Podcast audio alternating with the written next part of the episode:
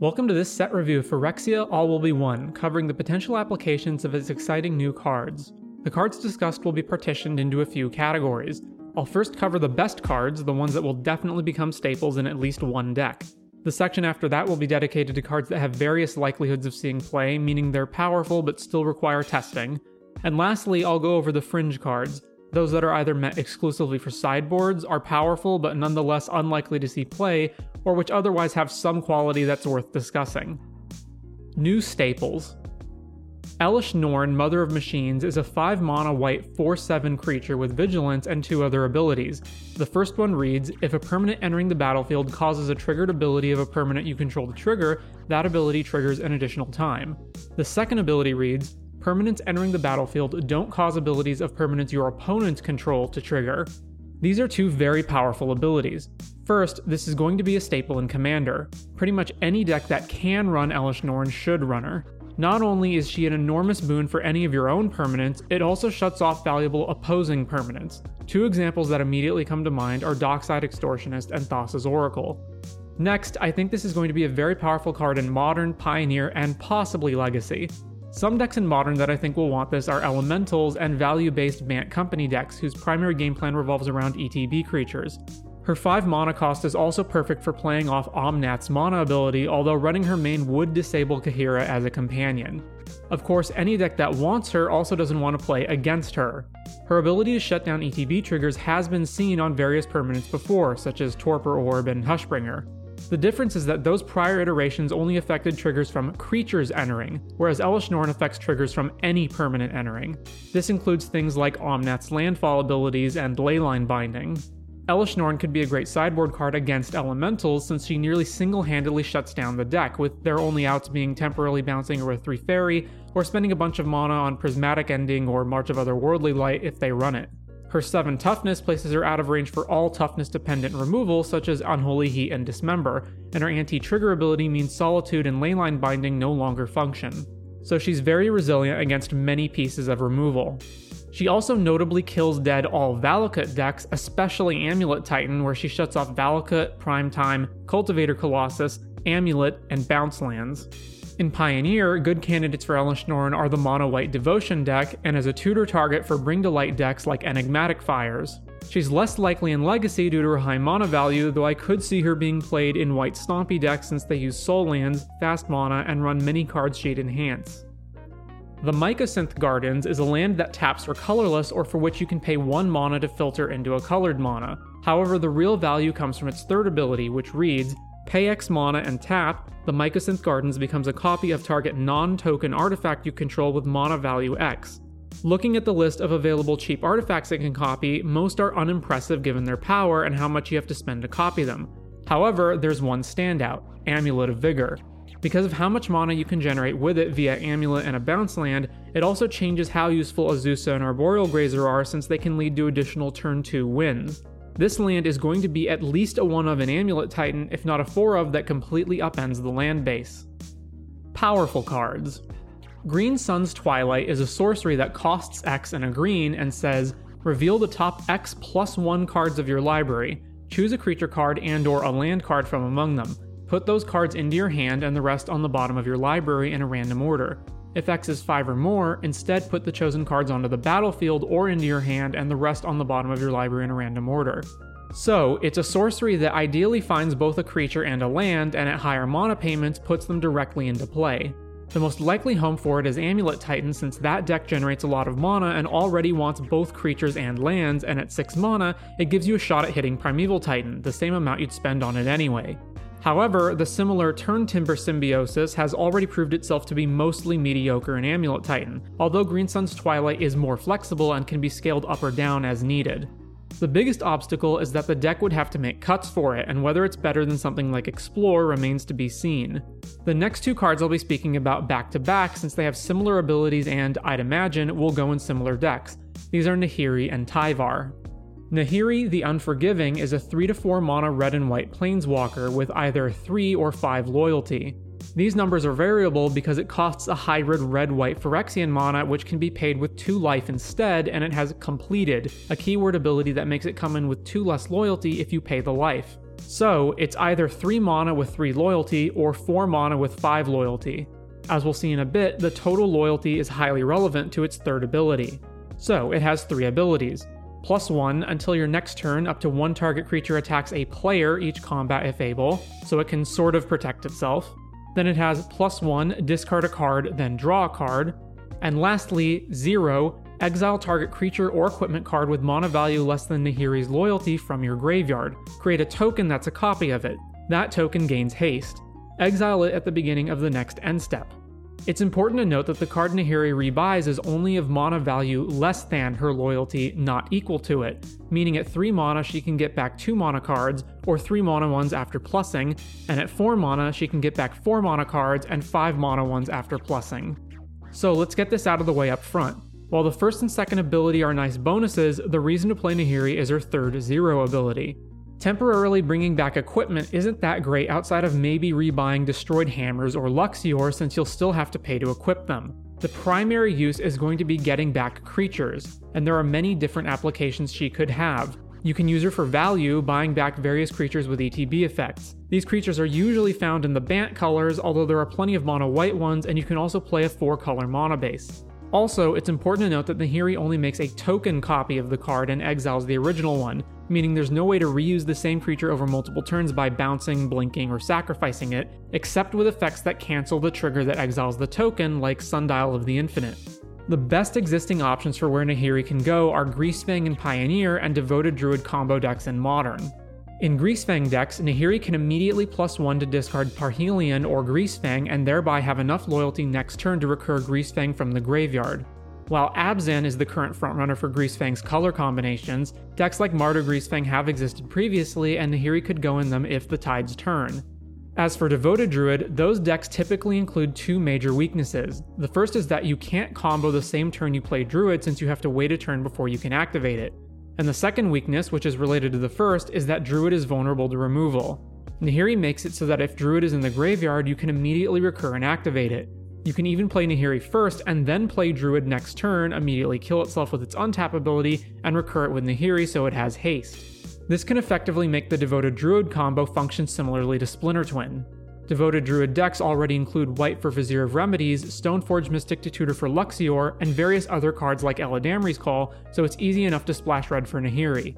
And speaking of cards that are good with Devoted Druid, Tyvar Jubilant Brawler is a 3 mana black and green planeswalker that starts with 3 loyalty. He has a static ability which reads You may activate abilities of creatures you control as though those creatures had haste, so he's a thousand year elixir. The plus 1 ability says untap up to one target creature. And finally, the minus 2 ability states mill 3 cards, then you may return a creature card with mana value 2 or less from your graveyard to the battlefield. So, Tyvar is clearly powerful and useful for enhancing mana dorks or any other cheap creatures with tap abilities. Like Nahiri, the best home for Tyvar is in Devoted Druid combo decks. To quickly recap what I've already stated when discussing Nahiri, Tyvar solves two of Devoted Druid's major problems, those being the inability to activate Druid immediately and its susceptibility removal. Tyvar fixes both issues since he lets Druid activate immediately and he can bring back dead Druids. Devoted Druid decks are traditionally green and white, but lightly splashing into black for Tyvar is an easy ask, especially since they've been known to splash into a third color before, such as in the Rocco version. He also improves Stoneforge Mystic, a card often played in Devoted Druid decks to fetch Luxior or Viridian Longbow. So, for example, if you already have Tyvar in play in 4 mana, you can cast Stoneforge, fetch Kaldra Compleat, and immediately activate Stoneforge to put Kaldra into play. Unctus Grand Metatect is a 3 mana blue 2 4 artifact creature with 3 abilities. The most important one is the first ability, but for the sake of completeness, I'll cover all three. The first one is other blue creatures you control have, whenever this creature becomes tapped, draw a card and then discard a card. The second is other artifact creatures you control get plus 1 plus 1. And lastly, the third is for the cost of a single blue Phyrexian mana, until end of turn, target creature you control becomes a blue artifact in addition to its other colors and types, activate only as a sorcery. So, what can you do with Unctus? Well, Unctus goes infinite with Aphetto Alchemist and Legacy. Alchemist is a 2 mana 1 2 blue creature that can tap to untap an artifact or creature, including itself. It also has Morph, but that's a backwards way of doing things. So, with both Unctus and Aphetto Alchemist in play, you can tap Alchemist targeting itself, untapping it and triggering Unctus's loot ability, and repeat to draw and discard your entire deck. You can then win with any number of shenanigans like Dread Return and Thassa's Oracle. This combo is obviously highly susceptible to removal, but we have seen similar A plus B combos in the past, such as Witherbloom Apprentice plus Chain of Smog, or the Riddler deck's Containment Construct plus Riddlesmith. Unctus also goes infinite with Seeker of Skybreak, but it's worse than Alchemist and requires a life payment to work, so it's better to just stick with Alchemist unless you want more than 4 copies. Venerated Rotpriest is a 1 mana green 1 2 creature with Toxic 1, a new infect like ability. Toxic causes a creature that deals combat damage to a player to also add a poison counter. This is different from Infect, which dealt damage as poison counters rather than doing both. And unlike Infect, the poison toxic adds is only for a specific amount, in this case 1, not being tied to the creature's power, so you can't pump it to deal more poison. Rotpriest also has whenever a creature you control becomes the target of a spell, target opponent gets a poison counter. So, is Rotpriest good enough to see play in Infect? Well, targeted spells only add one poison for each one you cast on your creatures. However, it adds poison counters in a way that bypasses blockers and which can't be negated with removal spells, and sometimes a problem for Infect is just getting the last few poison counters on their opponent. While it does add poison counters if the opponent casts certain removal spells on your creatures, Rotpriest notably excludes abilities from its trigger, meaning cards like Solitude and Leyline Binding get around it. Another way to trigger Rotpriest is with cheap spells that target it and which can also be reused, the most efficient options being cheap auras that bounce themselves, such as Shimmering Wings or Whip Silk, but these are too inefficient. Yet another method is to go the Storm route and use Ground Rift, since the multiple copies from its Storm trigger all target, and it can be combined with other cheap spells like Mutagenic Growth. Lastly, there's a combo of sorts you can do with two Spellskites. If you control two Spellskites and Rotpriest, you can target any of your creatures with the spell, then use each Spellskite to redirect that spell back and forth between them, triggering Rotpriest however many times you can pay 2 life. However, the massive life payment involved in activating Spellskite means this doesn't work unless the opponent already has at least some poison counters and you have more than twice that amount of life. Spellskite is already potentially useful in Infect since it protects your creatures from removal spells, but this combo requires three different cards in play, so I doubt it's good enough. Ultimately, I don't think Rotpriest will get there, but it's powerful enough to be worth testing. Vindictive Flamestoker is a 1 mana red 1 2 creature with two abilities. Whenever you cast a non creature spell, put an oil counter on Vindictive Flamestoker. The second ability has an initially daunting 7 mana activation requirement, but there's a cost reduction clause. It says 6 in a red, sacrifice Vindictive Flamestoker, discard your hand, then draw 4 cards. This ability costs 1 less to activate for each oil counter on it. So, Vindictive Flamestoker obviously wants to go in some sort of blue red spellslinger deck like Storm, Prowess, or Izzet Phoenix that can cast tons of cheap spells to trigger it quickly. Obviously, you want the activation cost as low as possible, but the most the ability can cost and still be efficient enough is probably 3 mana, meaning you need to cast at least 4 spells. The card Vindictive Flamestoker is closest to is Bedlam Reveler, they both basically cost a minimum of 2 red mana and require you to play a bunch of cheap spells in order to discard your hand and draw multiple new cards. However, aside from Flamestoker drawing 4 cards rather than 3, Reveler looks like the much better option to me and it doesn't even see much play anymore. First, Reveler will, in most cases, still be more mana efficient than Flamestoker. Second, Reveler leaves behind a big 3 4 body with prowess, whereas Flamestoker is a 1 2 that sacrifices itself. And third, Reveler works based on any spells you've cast throughout the game, whereas Flamestoker has to already be in play to trigger from each spell.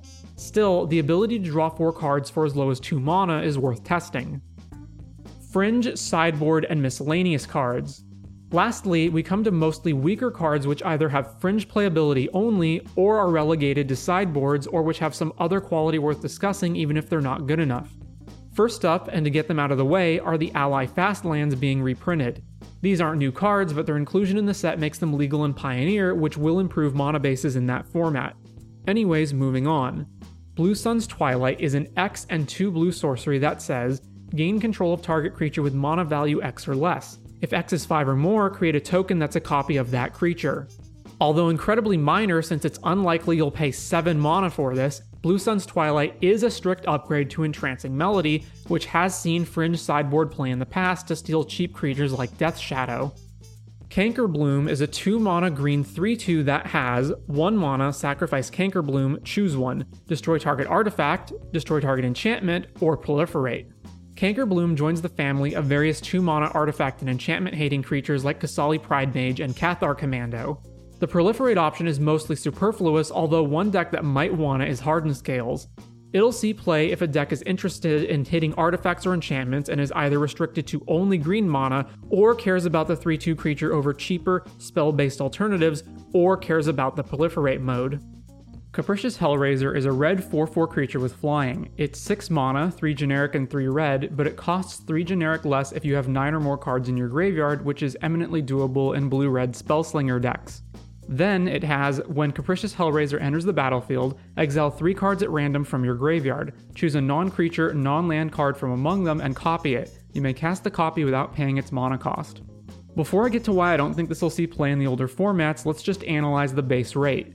Assuming you can reduce its cost, which I think is fairly simple to achieve, a 4 4 flyer for 3 mana that recasts a random spell, even if that spell is on the lower end, like a Lightning Bolt or Consider, is a good rate. And if you hit bigger spells like Pieces of the Puzzle, all the better. The problem is the cards Capricious Hellraiser is competing against. The requirement to have a large graveyard and exiling three of those cards directly competes against other powerful cards that also use the graveyard as a resource. First off, Murktide Regent is just better than this. It's cheaper, bigger, and doesn't cost triple red pips. That puts Capricious Hellraiser out of modern and legacy contention. But even going to Pioneer, this is competing with Treasure Cruise and Temporal Trespass. In a deck like Izzet Phoenix, I don't think this is even better than any of the creatures that deck plays, among them Phoenix, of course, Thing in the Ice, and Ledger Shredder. Conduit of Worlds is a 4 mana green artifact that says you may play lands from your graveyard, and tap, choose target non land permanent in your graveyard. If you haven't cast a spell this turn, you may cast that card. If you do, you can't cast additional spells this turn. Activate only as a sorcery. Conduit of Worlds joins many other artifacts as a possible wish target for Karn the Great Creator, specifically in Pioneer Nykthos ramp. Its positives are that it lets you replay Nykthoses that were binned due to the Legend rule and recast other valuable permanents for one less mana than Restorative Burst.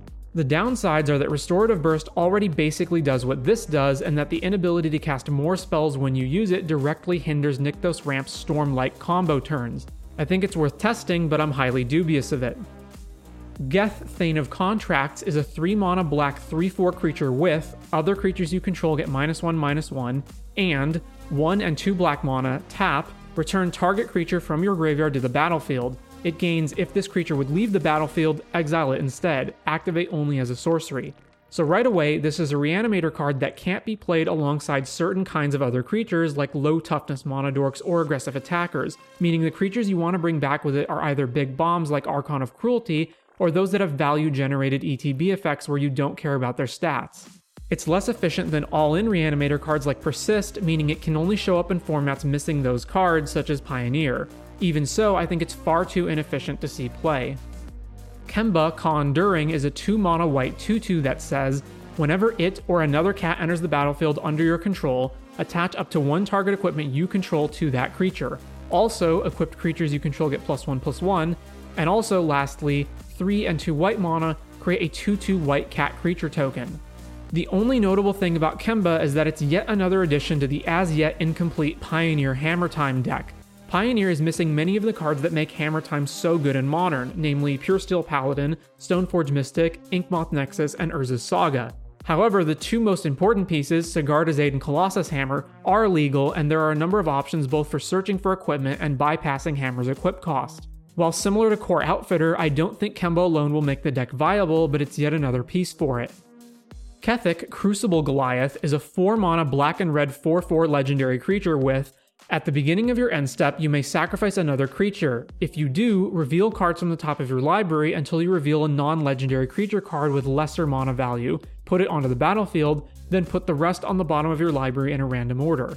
There are a lot of hoops to jump through here.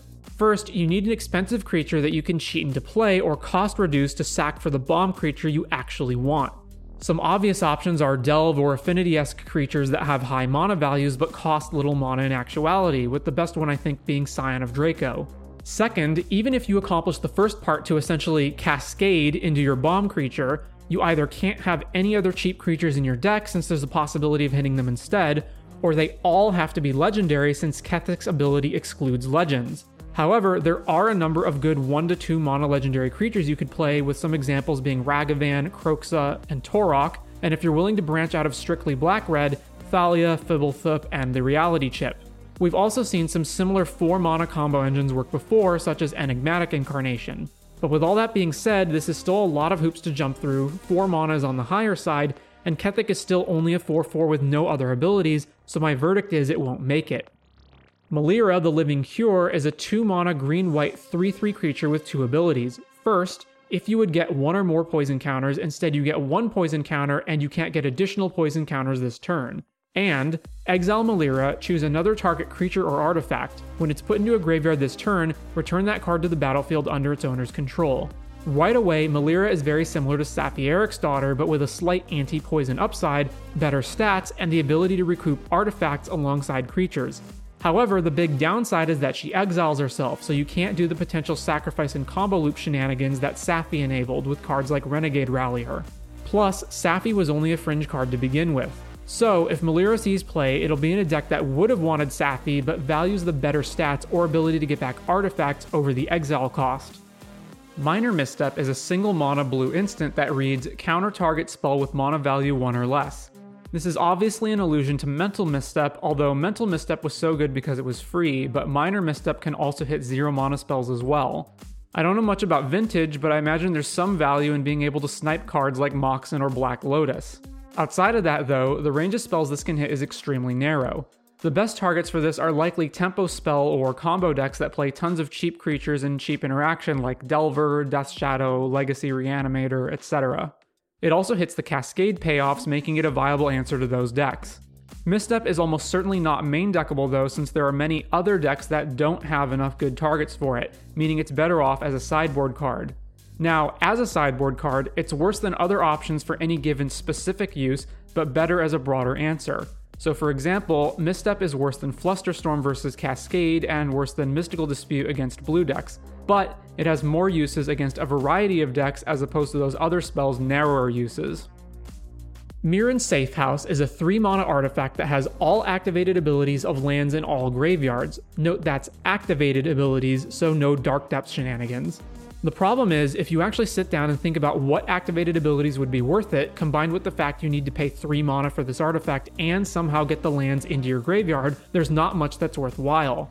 The most immediate application that comes to mind is Nykthos Ramp and Pioneer, since that deck often churns through multiple Nykthoses and thus legend rules ones to the graveyard, and Karn can fetch Safehouse from the sideboard, essentially netting a second Nykthos, but I find this proposition dubious.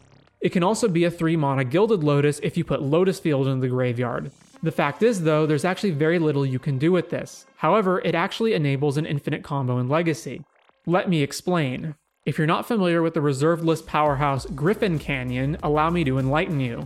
Griffin Canyon is a land from Visions that has tap, untap target Griffin. If it's a creature, it gets plus one plus one until end of turn. So, all we need to do is turn Mirran Safehouse into a Griffin, which we can do with Mutavault.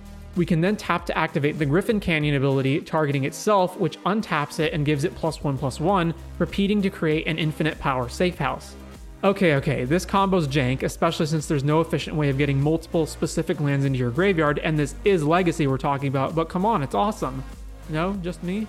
Alright, moving on then. Norn's Wellspring is a 2 mana white artifact with, whenever a creature you control dies, scry 1 and put an oil counter on Norn's Wellspring. And, 1 mana, tap, remove 2 oil counters from Norn's Wellspring, draw a card. While this looks like it could be in addition to sacrifice decks, there's two problems. First, Wellspring is white, a color not included in sacrifice decks, which are typically Rakdos or Jund. And second, not only is it slow and inefficient, it's also just worse than Transmogrant's Crown, and that doesn't see play either. Phyrexian Arena, while not a new card, its reprint here makes it legal in Pioneer and Modern. Modern's power level has increased dramatically to the point where I'm dubious of Arena doing anything in that format. I'm also wary of it being good enough in Pioneer, but less so there since it could be the addition that the Mono Black Devotion deck needs to finally get off the ground. And speaking of, Phyrexian Obliterator. This reprint makes the card legal in Pioneer, where it will do nothing, the same as Modern. The power level of the game at large has increased dramatically, with Obliterator easily outclassed by other 4 mana black creatures like Kalitas and Sheoldred. And no, just because it has 4 black pips in its cost doesn't make it good in Black Devotion. So, moving on. Skrelv Defector Mite is a 1 mana white 1 1 legendary artifact creature with Toxic 1, which can't block and which has pay a white Phyrexian mana and tap choose a color. Another target creature you control gains Toxic 1 and Hexproof from that color until end of turn. It can't be blocked by creatures of that color this turn. So essentially, this is Giver of Runes, but usually worse. It has one less toughness, which makes it susceptible to cards like Wrenn and 6, can't block, requires a mana or life payment to activate its ability, which is also worse than granting color protection, and since it's legendary, you can't have multiples of it in play. On the other hand, it being an artifact and legendary is relevant for things like Mox Amber, Pure Steel Paladin, and Urza Saga tokens. If you're already playing Giver of Runes and want more than four copies, and you're not playing Legacy where Mother of Runes is legal, Skrelv is up for consideration. It also has a potential home in Pioneer for decks like Boros Heroic or Greasefang since Mom and Giver aren't legal in that format. Skrelv's Hive is a 2 mana white enchantment with, at the beginning of your upkeep, you lose 1 life and create a 1 1 colorless Phyrexian Mite artifact creature token with Toxic 1 and this creature can't block. Also, as long as an opponent has three or more poison counters, creatures you control with Toxic have lifelink. That last ability aside, which should happen infrequently enough for it to not be in consideration when evaluating the card, Skrelv's Hive is sort of the white Bitterblossom. The problem is that Bitterblossom hasn't been a playable card in Modern for some time, and Toxic 1 plus Can't Block are almost assuredly worse abilities than Flying. The only upside I see is that the tokens are artifacts, which could be relevant for Artifacts Matter cards. You could try and Pioneer's Sacrifice decks, but it's off color and those decks already have access to a better token maker in Oni-Cult Anvil. Soulless Jailer is a 2 mana colorless 0 4 artifact creature with two abilities. Permanent cards in graveyards can't enter the battlefield, and players can't cast non creature spells from graveyards or exile. So, this is yet another in a long line of cheap, colorless sideboard artifact hate cards, in this case targeting graveyard and cascade strategies. The card it's most similar to is Weathered Runestone, except swapping the ability to hit things like Collected Company with hitting Cascade instead. As always, this is a meta call for if the effects are worth running the card in your sideboard. Incidentally, the fact that it's not just an artifact but also a creature makes it more susceptible to removal. The Filigree Sylex is a 2 mana artifact that's 99% similar to Ratchet Bomb. The small differences are that Filigree Sylex is legendary and that it uses oil counters instead of charge counters. It also has a third ability, but it requires removing 10 oil counters from permanents, which is basically never happening. Ratchet Bomb was already not a good card, only seeing extremely fringe sideboard play, and is almost always just worse than engineered explosives. The only reason to run this over Ratchet Bomb is if being legendary matters for some reason. Also, using oil counters instead of charge counters actually does matter for decks like Dice Factory, which can add more charge counters to Ratchet Bomb via Coretapper and Power Conduit. Thrun, Breaker of Silence, is a 5 mana 5 5 green creature with this spell can't be countered, Trample, Thrun can't be the target of non green spells your opponents control or abilities from non green sources your opponents control, and as long as it's your turn, Thrun has Indestructible. Thrun is essentially a smaller, one mana cheaper version of Carnage Tyrant since can't be targeted by non green stuff is practically the same thing as Hexproof, although the indestructibility does get around certain effects. Like Tyrant, Thrun is an anti control creature that'll show up occasionally in sideboards. Speaking of Carnage Tyrant, we have Tyrranax Rex, a 7 mana green 8 8 creature with this spell can't be countered, Trample, Ward 4, Haste, and Toxic 4. If you're already in the market for a card like Carnage Tyrant, an anti control finisher meant to win the long game, the difference between 6 and 7 mana isn't too relevant. The meaningful differences here are the addition of haste, but with a downgrade from hexproof to ward 4. In many cases, having to spend an extra 4 mana on a removal spell or sweeper will prevent Tyrranax Rex from biting it, especially if you can run it out quickly in a ramp deck like Amulet Titan or Scapeshift, but it won't always. Removal spells have become extremely powerful, and in a longer game, spending 4 to 5 mana on a Solitude or Leyline Binding won't be an issue. Still, I think haste more than makes up for that, and I'd expect to see Carnage Tyrant swapped out for this. Lastly, I want to mention Atraxa Grand Unifier, not for the card itself, but because of what it says in the text box. Atraxa cares about card types, and in the reminder text at the bottom, it mentions the different card types, one of which is Battle, a card type that doesn't exist yet. There are no battle type cards in the set, so we can only speculate, but this does add a new card type for cards that already care about that sort of thing, like Tarmogoyf, Dragon's Rage Channeler, Emrakul the Promised End, etc. So, depending on what exactly battle type cards are and how good they are, they could make certain cards better in older formats. I hope you've enjoyed this set review of Phyrexia All Will Be One. Thank you to my supporters, and if you enjoy these videos, consider supporting the channel. And take care.